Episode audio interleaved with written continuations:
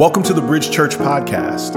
Our purpose statement at Bridge Church is to reach people where they are and help them grow. We hope today's message inspires you towards growth, and we pray it's life changing. And we hope to see you soon. I don't know if anybody was here last year. Anybody here last year for our anniversary? Just lay, raise your hand if you were here last year for our anniversary. Okay, more than last service, praise God. There was like three people here. Uh, I thank you, all three of you. But um, uh, you know, last year we raised up some keys, thanking God for a whole building that He gave us, and that was exciting. We were thanking God for a building that is no longer occupied, a building we can't even use any. No one can use anymore there's no way we could have known this time last year that we would have only been in that building for four months. We, it took us four months to prepare to be in the building for a building we were only in for four months. And when you think about moments like that where you feel like I'm going to get something, and all of a sudden, for the amount of time I prepared to get it, it was taken away. That can lead to a great deal of frustration and disappointment. Here's what I believe that God continually instructs us.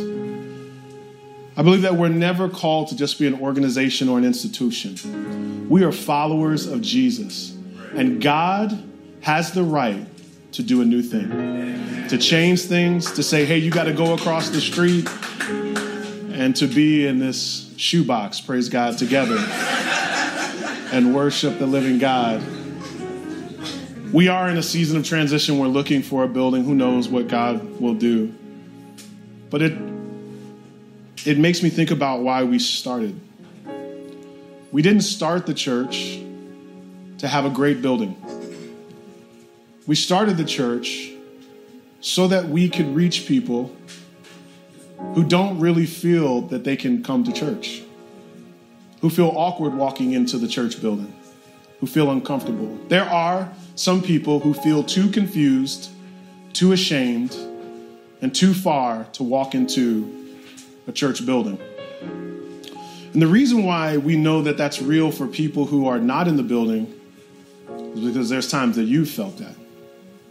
There are times when you felt too far, too ashamed, too confused, overwhelmed to even be in the house of God.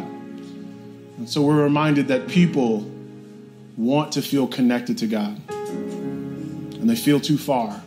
And our church has been created for those folks. This afternoon, would you just take a second to pray? And I want you to think of someone who would never come to church. Ever. Not with an R at the end, ever. Ever. They would never come to church. I want you to think about that person that is, they get upset when you bring up Jesus. They've been hurt by the church. They're overwhelmed to even think about the scriptures. I want you to think of that person right now. And I want us to have our minds on someone who wouldn't walk in this building on their own. The only way they'll get here is if there's a bridge that reaches them. Would you pray with me? Father, in the name of Jesus, we ask that even now, your precious presence would be with us.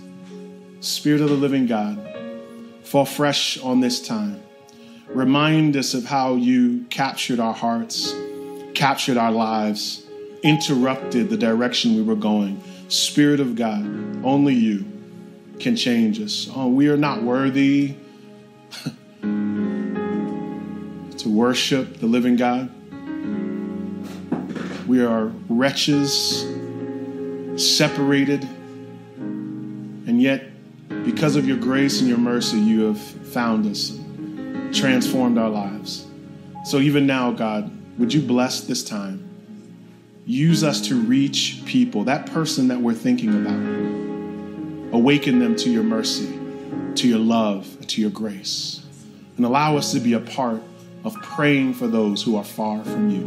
In Jesus' name, amen. Amen. amen. Year eight. What a year. Um, some people have been here longer than others. But in year eight, uh, we think about different, you know, they, they have this term numerology, or uh, it's when you study of numbers. And there are certain numbers that have some significant meaning spiritually. Uh, 40 is the year of testing you've thought about, maybe, or seven is the year of completion, or the number of completion. The number eight, biblically, is the number indicating new beginnings, starting again. So if you think about uh, young boys who were circumcised in Jerusalem or um, in Israel, they were circumcised on the eighth day, an indication that they were born, but the circumcision was an indication that they were now in the family of God. In a, in a sense, they were born again. If you were to look on Noah's ark, there were only eight people left when the ark was able to save people. When you look at Jesus in the New Testament, he appears in a resurrected body, he appears eight times. That number has this indication of new beginnings. And I believe that in our eighth year, there's no way that I could have predicted that we would have all these new people. No way I could have predicted a pandemic coming and being in our third building. This is our third building we've been in in one year. There's no way I could have just predicted that. But I believe that what God is doing in this season is bigger than being in a new building, it's bigger than having new people. I believe that God is calling us in our eighth year to have a new posture.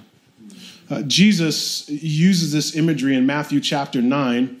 He says it this way Neither is new wine put into old wineskins. He says, If it is, the skins burst and the wine is spilled and the skins are destroyed. But new wine is put into fresh wineskins, and so both are preserved. Jesus, in this imagery, is using the imagery of how the wine skin holding the wine if it's old, it can't contain new wine because new wine, it's ferment and it grows. And so, because of that growing dynamic of the wine, it will break those old wineskins. He's using that as an imagery of talking about the kingdom of God and dealing with old traditions of Jerusalem. He's saying, in this new iteration, I am now going to preach a kingdom that's going to bring forth people and bring forth a style of ministry that this old way that we've been doing things cannot contain what I want to do now. And in the same way, I believe that God has a new posture for our church, and we cannot do things the way that we've been doing for this new posture. I love our church. Um, you know, it is also beautiful to come back and, I mean, look at all this. Give it up for the people that did all these balloons and all this stuff. Kareem and all the administration team. Uh, I've never felt more appreciated in ministry my entire life. I, I love walking in and, and the hugs, and um, it is an honor to be called Pastor James. It's an honor to do your your your uh, um, baby dedications and the weddings, and it's an honor to, to counsel. It's an honor to talk to people after church. Um, you don't bother me, and I love you. So it's an honor. It truly is. Thank you. So when we say we have a church that has a loving community, I really mean that. And I mean that not that there's love happening, it means I feel loved, right? Um, but I, I also think that as I feel loved and as you feel compelled towards our community, you know that there are people outside of here that feel unloved you know that there are people who long to feel connected. See, what I've thought about is who we are currently. We're, we're primarily made up of, of three types of people. Uh, the first is a transplant. Some of you came from a good church and you Googled our church and you came to our church and you went from good church to good church. You was like, I had a good experience over here and now I transplanted. And maybe you came from a different city, a different borough, but you transplanted in and you're like, hey, I'm having another good experience. Some of you, though, are wanderers. You came from a toxic situation, you were hurt, or there was something happening in another community, and you just kind of wandered away and you're just trying to figure out where you can fit, and you found some place to fit within our church community. And then others of you, It's not that you were looking for a church, you're really trying to reconnect with God. You know, the Bible calls people who were once walking with God that walked away backsliders. But some of you are coming back, so you're slide backers. And then you're, you're coming back, and we, we, we praise God for the slide back ministry. I, I am a part of the slide back ministry. Amen. I've, I've come back after wandering and sliding away. And but that what that means, what I mean by that is you you were brought up in a faith and you walked away. And Bridge Church is now a new pattern of walking with God. And so we praise God for those people. But with all those groups of people, here's one thing that I've concluded most of you have come up in a community, a family, or a culture of faith. Many of you are the legacy of someone else's prayers. Someone else started going to church. Someone else started praying. Someone else started reading the word. And you inherited your faith. And you slid back because you were trained. You wandered in because it was given to you. And you transplanted in because someone prayed over you, read over you, and blessed you. And so, as much as I love having transplants, wanderers, and slide backers, I believe there's another group we can never forget about, and that's foreigners. You see, when you're a foreigner, I went, I went to Colombia, and it was so awesome going over there. It was a great time. Uh, shout out to arepas. Have anybody ever had an arepa? Listen, ministry, ministry. Listen, ministered to me. Amen. Um, so I mean, oh yeah, speaking Spanish now. So uh, it was incredible. But praise God, as much as I loved being there, they're not, they, they weren't set up to have foreign. Everybody was speaking, and I didn't know what anybody was talking about. I had someone there to translate for me. A community is hard to be in when you don't have someone there to tell you what's going on. on. A community is also hard when they're not waiting for foreigners. And sometimes we get so comfortable being transplants, wanderers, slide backers that we forget about the foreigners. The ones that lift my hands, I've never lifted my hands. What, where's this? Do, I don't even have the Bible app. Where do I sit? How long do we sit here? Sometimes we get used to having the same types of people that we forget that not everyone inherits a faith. There are some people who are hungry to know God, but simply don't know how to reach Him. And what if we were a church that started to see themselves differently? Some of you are coming in and you're just getting used to walking with God consistently, so take your time. But I just want you to know the end game. The end game is not just to find community here. The end game is what um, Peter talks about, 1 Peter 2. He says, You are a chosen people. This is what he gives. This is identity. He says, a royal priesthood, a holy nation, God's special possession that you may declare the praises of him who called you out of darkness into his wonderful light. Look at the imagery there priesthood and people who declare God's mercy and praise. This imagery of a priest, one priest would be the intercessor, intercessor and mediator over a community, one priest. But in this new covenant, we don't have one priest, we have a priesthood. And when you come into a relationship with God, you become the intercessor of your home, of your community, of the business you're a part of, and of your neighborhood. You are the intercessor of your apartment complex. You are the intercessor of your block. Your intercessory ministry is within inside of you through the power of the Holy Spirit. We truly are a priesthood. Our church is, um, we did have a, a plethora of weddings over the pandemic, and yet we still are 85% single. People don't believe me, trust me, and believe. We're a very, very, very, very single church. But I just want you to know you do not have to wait to have kids to have a legacy spiritually. Your spiritual legacy can begin today as you walk in your identity as a priest. But remember, you're not a priest alone. We're part of a priesthood. And so, with that, this new wine that I believe God is calling us to is to be a ministry that, yes, we want to be known for community. Yes, we want to know, be known for God's word. But I pray that we are known for a people, to being a people and a church of prayer. Yeah. A church that prays over nations, people, and situations. We are next year going to again begin the year off with a 21 day campaign of prayer and fasting. Praise God. Praise God. Not sure. I remember such elation over prayer and fasting. 21 days of prayer and fasting. We'll have a devotional that goes along with that to kick the year off in the right spirit. Our Wednesday night Bible study will focus on studying and studying prayer and praying uh, all next semester.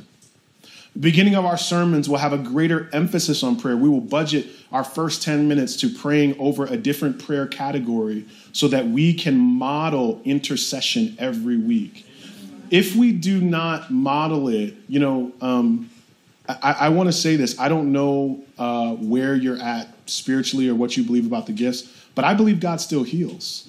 So I, I, think that what if we budget our time and just said, if you need healing today, and we begin to pray over those who have physical ailments. I think sometimes when you have a church that emphasizes the word, sometimes we de emphasize the supernatural power of God and we take away his ability to do things that, first of all, you're a miracle.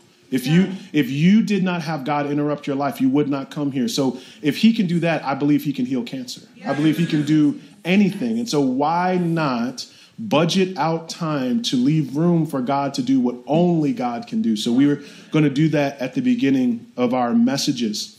We want to continue to pray for the transformation of cities and families and businesses, our bodies. We want to pray for young men, young women. We want to pray for those who are incarcerated uh, and formerly incarcerated looking for jobs. We want to pray for policies. We want to pray against principalities. We want to pray for everything because one of the things that this city does is it gets you to be a person who complains about everything.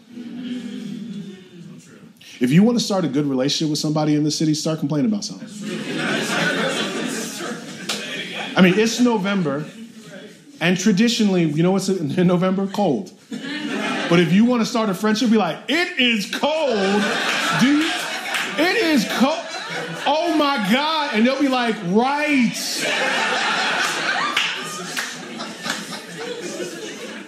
Am I? Did I lie?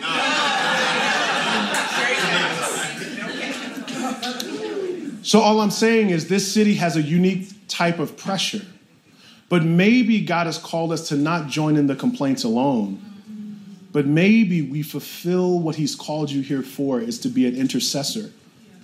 And and that means that we need to be people who not only feel the pressures and the burdens of this city, but we begin to always keep a spiritual vision of what God is doing and not just what's happening in the temporal. We keep our eyes on Jesus. And so I want that for you. And so I want to look briefly at uh, a text in Mark chapter 2. You can open up your Bibles to Mark chapter 2 for those of you that have your Bibles or if you have an app. We'll also have it on the screen. Mark chapter 2. As you're going there, I want you to understand that contextually, Jesus has been healing people and he has been delivering them from demons. And as Jesus heals and delivers, both in Mark 2 and in Luke 5, the, the stories, it, it, it gives a summary saying he's healed and delivered. Now, if you look in the New Testament, what you see for the most part when Jesus heals or delivers most of the time, someone comes to him or he goes to them. Someone comes to him or he goes to them. You have a few instances where you'll have a parent that comes on behalf of their child. You have a few instances where family members, uh, Mary and Martha, come on behalf of their brother Lazarus. But for the most part, people come to Jesus or Jesus comes to them. But the beauty of this story is a man that wanted to come to Jesus but could not come on his own power or volition. He had four friends that took him to Jesus. It's wonderful seeing Jesus deliver people from demons, deliver them from ailments. But there are some people that won't come to Jesus. There's some people that won't Google a church. So, what I believe this story tells us is some people need to be delivered to Jesus before they're delivered by Jesus. They need to be brought right to Jesus. And in so doing, He transforms them and changes them. That means many of us have an assignment to deliver someone to Jesus, to help them see the living God by bringing them to Him. Look here in Mark chapter 2, verses 1 and 2. It says, And when he returned to Capernaum, Capernaum, after some days, it was reported that he was at home, and many ha- were gathered together so that there was no more room, not even at the door. And he was preaching the word to them. Notice there it says there was no room, not even at the door. I want you guys in your mind, and, and I think imaginatively this might be hard. I want you to in, in, imagine a room that's so filled it's hard to even move around. I know that's difficult to do, but just a small space with a lot of people where there's some people standing up and they can't move around. Is it in your mind's eye? Praise God. Then in Mark chapter 2, verses 3 through 5, we're going to read it together. Mark chapter 2, verses 3 through 5. Uh, we're going to begin at and, and we're going to read it together on three. One, two, three. And they.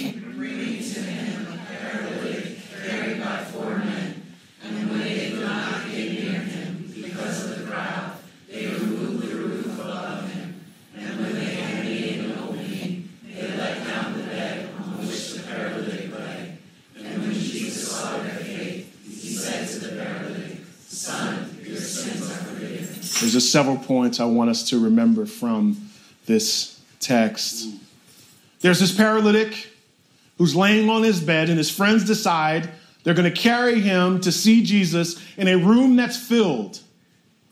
So they decide, since we can't get him in the room, we'll take him up on the roof and we'll bust open the roof. Right. Now, I want you to consider just for a second how beautiful this story is written, but how ugly it must have been. Yes. Because to bust open a roof right. during a sermon is awkward, maybe weird, but deeply distracting. Yes. Two weeks ago, there was somebody deciding to like you know blow their leaves during church, and I'm sitting there and I'm I'm preaching my whole heart out, and I couldn't even continue. I'm like, listen, could somebody close the window? Golly. That was for a leaf blower. Imagine someone breaking open the roof in the middle of where I'm preaching. That means that this what does this say, 20 minutes, 25 minutes? How long does it take to bust open a roof? I don't know. All I'm saying is no one acted like this was normal. No one's like, oh, okay, they're about to bust the roof open to get the dude down. Everybody was like, what is going on? And all I'm trying to say is, in order to get that man to Jesus, they had to disrupt everything they were doing. They couldn't keep doing things the same because if they kept doing the same things, they'd get the same kind of people. But this was a man that wouldn't come on his own. This was a man that couldn't be carried in. So they had to completely destroy and disrupt everything they've been doing. That's why we said for the first 10 minutes we want to budget that time of prayer. But I also say to you, I believe that there are people you are naturally burdened for that you pray for. But I believe God has also called you to pray for the people you're naturally burdened by. The people that are interrupting your life, disrupting your life, and frustrating your life. God has not only called you to be distracted by them, but to intercede for them. You're the priest. You're the priest. You're the priest on the job. You're the priest. Some, some of you are the priests of your family. Your fathers weren't there. You're the priest. Some of you are the priest. You're the priest of your home and the priest of your neighborhood. You're the priest of your job and you're the priest around your friends. You're, act, you're waiting on your friends to change. You're the priest. You're the priest. You're the priest. And because you're the priest, you're the one that has a relationship with God and you can bring those issues before the living God. That means that our prayer lives have to change a little bit. That maybe the things that we're frustrated by and complaining about need to not just be added to conversation, but to the conversation with God. they need to be added to the prayer list. I want you to rethink your prayer list. I want you to rethink how we look at prayer. And I want you to re identify, not just as a person who is bothered, but as a priest who has an assignment. Wow. That's good. the other thing that is here, which I find fascinating in the text, is in verse 5, um, uh, it says that at the end, he says, Son, your sins are forgiven. Now, that is very nice to have your sins forgiven. I think that's very kind of Jesus to do. Here's the only challenge like, if I was a paralytic and they just, I guess, shimmied me down into this uh, building and I'm there, what I want to hear is, You are healed. I signed up for healing. I didn't, I didn't, I didn't come for all this sins forgiven stuff. Where's the healing part? And what Jesus does is he deals with his real need, not his felt need. And what, what you have to realize is when Jesus wants to minister to our neighbors, that some, there are some people that are only going to come to church because they're trying to get a new job. They're like, I need some prayer. I need a new job. And listen, that's all right. That's all right. Like, you know, you know, what I'm trying to tell you is it's okay if you are partnering with someone on their felt needs, but you're asking Jesus to deal with the real needs. There are people coming to you, can you pray for me? And you're like, yes, I'll pray for that thing. But in the meanwhile, you're like, Jesus, you know what you need to do.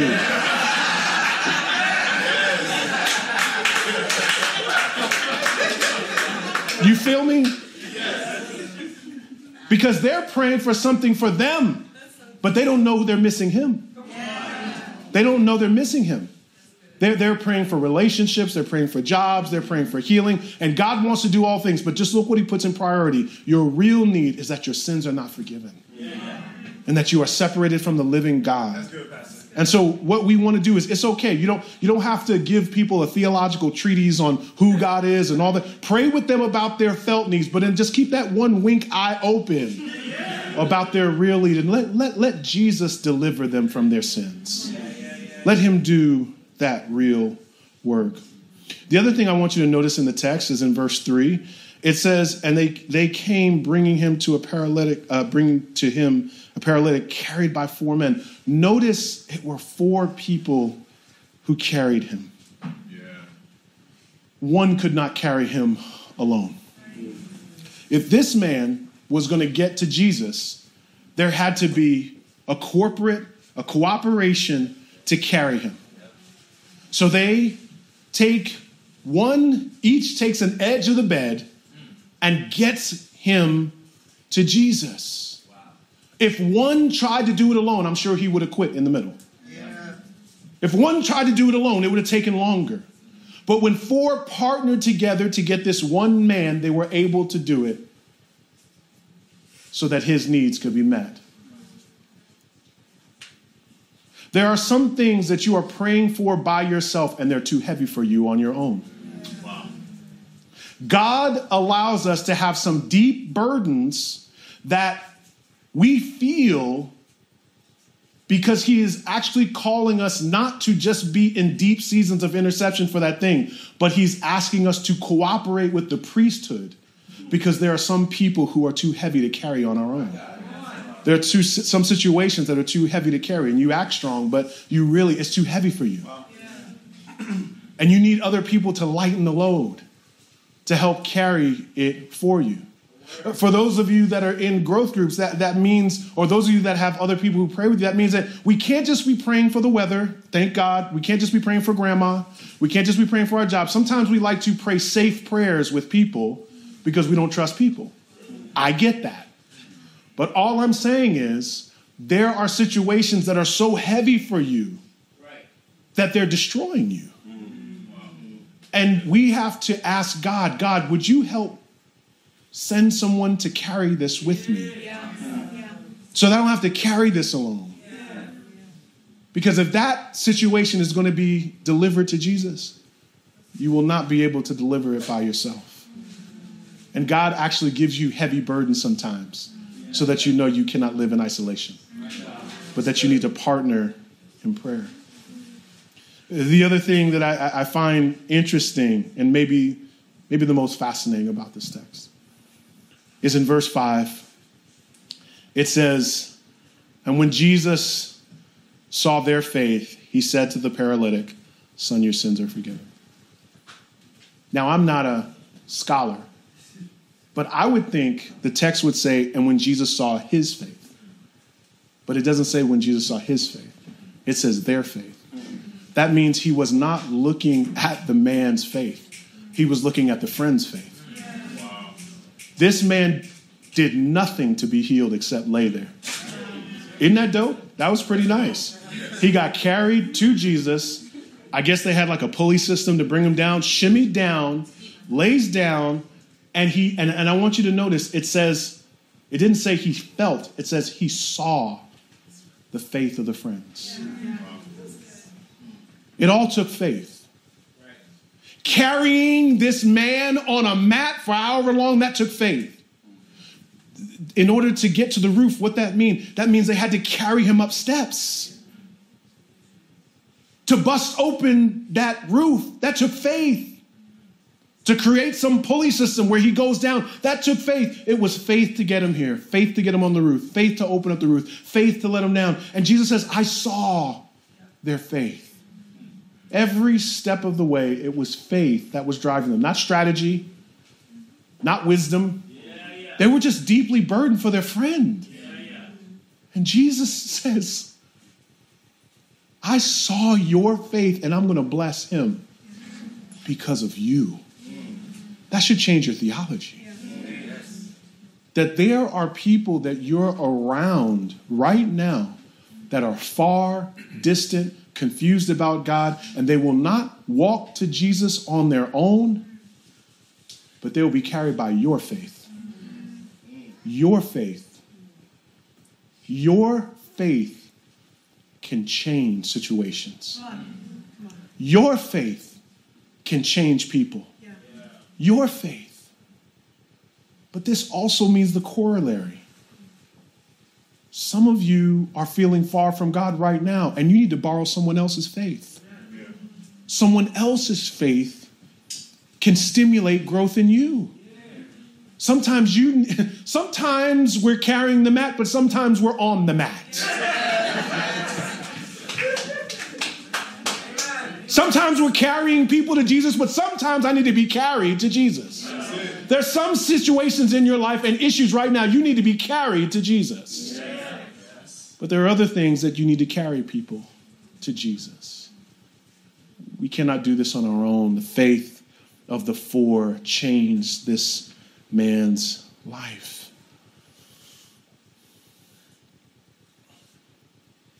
Maybe when I told you to think of someone that is far from God, maybe you thought of a person you know intimately.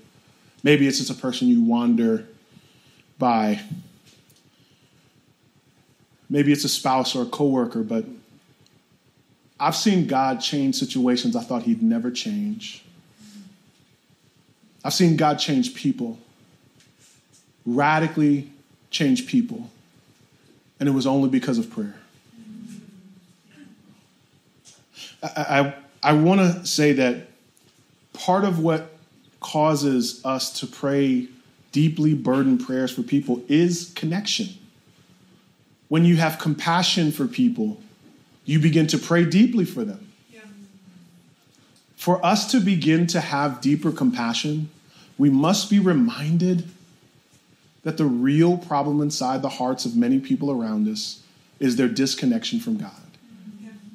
And we must remind ourselves that the true burden we have for people is to pray over them because of that disconnection. But I want to say quickly uh, 1 Corinthians 12 9 talks about a gift of faith. And I just want to encourage some of you. Some of you have a gift of faith. Some of y'all have the kind of faith that when we see it, it looks crazy. How crazy did it look when they were busting open that roof? How crazy? What did they do to get him down there? They probably got some ropes. How crazy did they look? How crazy did they look when they were walking them to Jesus? And people like, where y'all going? We're going to go see Jesus. And they're like, why y'all going to walk them over there? Let, let, him, let Jesus come to him. How crazy did they look? They look crazy all the way till Jesus said, your sins are forgiven. And, and I'm just saying that there are some situations that in the middle of it, you look crazy. At the end, you look wise. And I just want to encourage you. I just want to encourage you. I just want to encourage you. Some of you have a gift of faith that we need. You have the kind of faith that moves mountains. You have no problem taking great risks on God's behalf. And I'm saying that we need to partner with you, just like we need the evangelist to teach, or we need the evangelist to reach, we need the teacher to teach, we need people of faith to have deep faith so that you can carry us in your faith. James Banks says this When we pray for our prodigal friends, kids, and situations, we carry them on stretchers of faith to Jesus. We do the heavy lifting, but they receive the benefit. They may be entirely passive or even actively resisting us, but Jesus sees our faith as we bring them to Him. One of the things that Banks brings out is when they were carrying the man, they were never looking at the man, they were always looking to Jesus. Mm. One thing that will discourage you is when you're praying for someone, you keep looking at them for transformation and they will frustrate you. Stop looking at them, keep looking at Jesus. Because you'll be like, I've been praying for a year and you are still, oh, Jesus, just stop, look, stop looking at them. They on the mat. They on the mat. They on the mat. They're on the mat. They didn't think he was going to do like some rehab, like he was going to stretch his legs and all of a sudden he wasn't going to be a paralytic. They're like, the only way there will be change is when Jesus steps in. We got to get them to Jesus. And what I'm trying to tell you is there are situations, people, and things you keep looking at to think it'll change because it's time. Don't wait for time. Deliver them to Jesus. He'll do it in his own time. And, and I'll say this I, I, I fundamentally believe that, although this text doesn't bring this out, I believe that as they were doing it, how much faith did it take for them? They had an ever increasing faith. And I believe sometimes in the process, God's deepening your faith. The, the reason you're praying isn't just for them, it's for you. Yeah. It's deepening your faith and deepening your walk. I just want to tell this story as we get ready to close. Jim Cymbala, pastor of Brooklyn Tabernacle, right around the corner, tells a, a great story. If you know the context, his daughter was wayward in drugs, far from God, raised in church, but became a prodigal. Reads this way He says, We entered into a time of prayer like Acts 4, speaking of his Tuesday night prayer service. He says, Everyone reaching out to the Lord in concert together. Cymbala says, An usher handed me a note. A young woman whom I felt to be spiritually sensitive had written on this note Pastor Cymbala, I feel impressed that we should stop the meeting and all pray for your daughter. In a few minutes, he says, I picked up the microphone and told the congregation that I was going to pray for my daughter and the situation going on with her. There arose a groaning and a sense of desperation and determination, as if to say, Satan, you will not have this girl. Take your hands off her. She's coming back.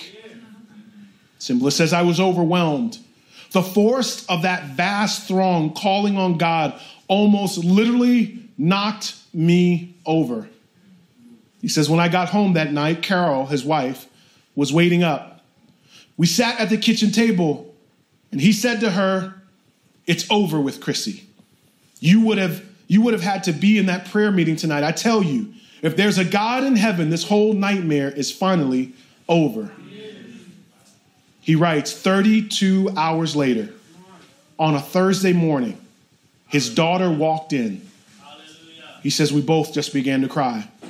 Here's what she said Listen, Daddy, who was praying for me? She said, Who was praying for me? She said, Daddy, on Tuesday night, who was praying for me. She said, I didn't say anything, but something was happening. She says, In the middle of the night, God woke me up and showed me I was heading towards their abyss.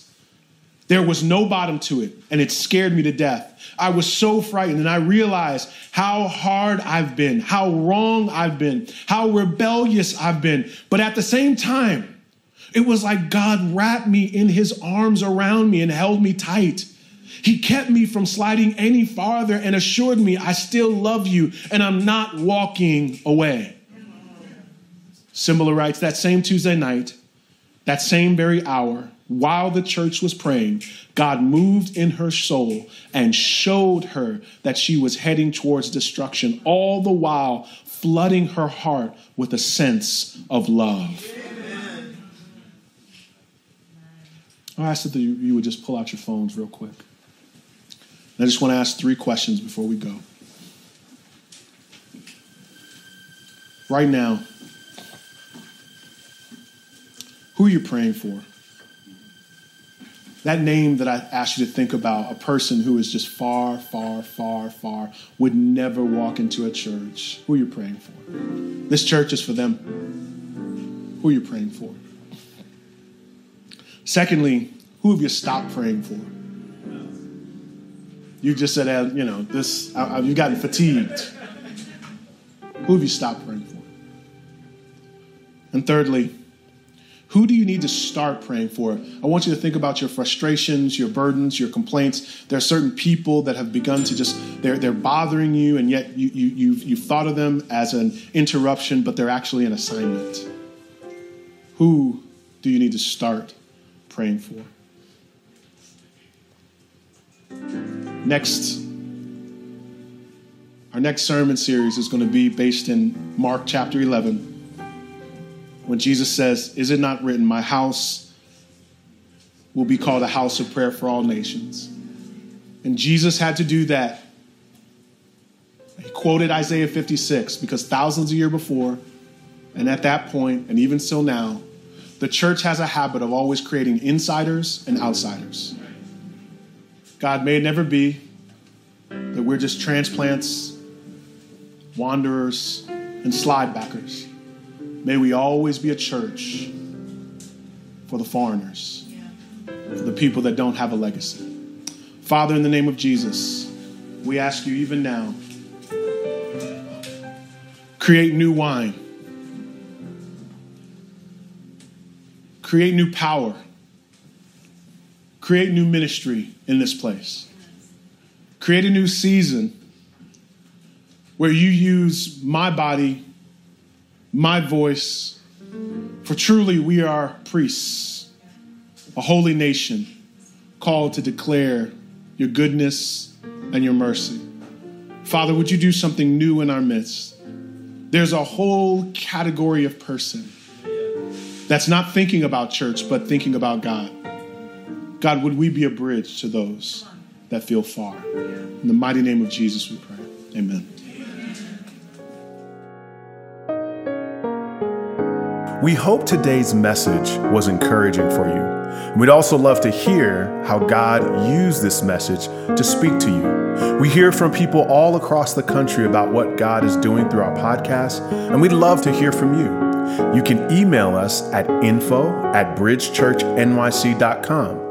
You can also find us on Facebook and Instagram. Our handle for both of those social media outlets is at Bridge Church NYC. Our website is bridgechurchnyc.com. If you're in the New York City area, we have services at 4 p.m. and 6 p.m. on Sundays at 98 Fifth Avenue in Brooklyn, New York, right next to the Barclay Center. We are praying for you and we hope to see you soon.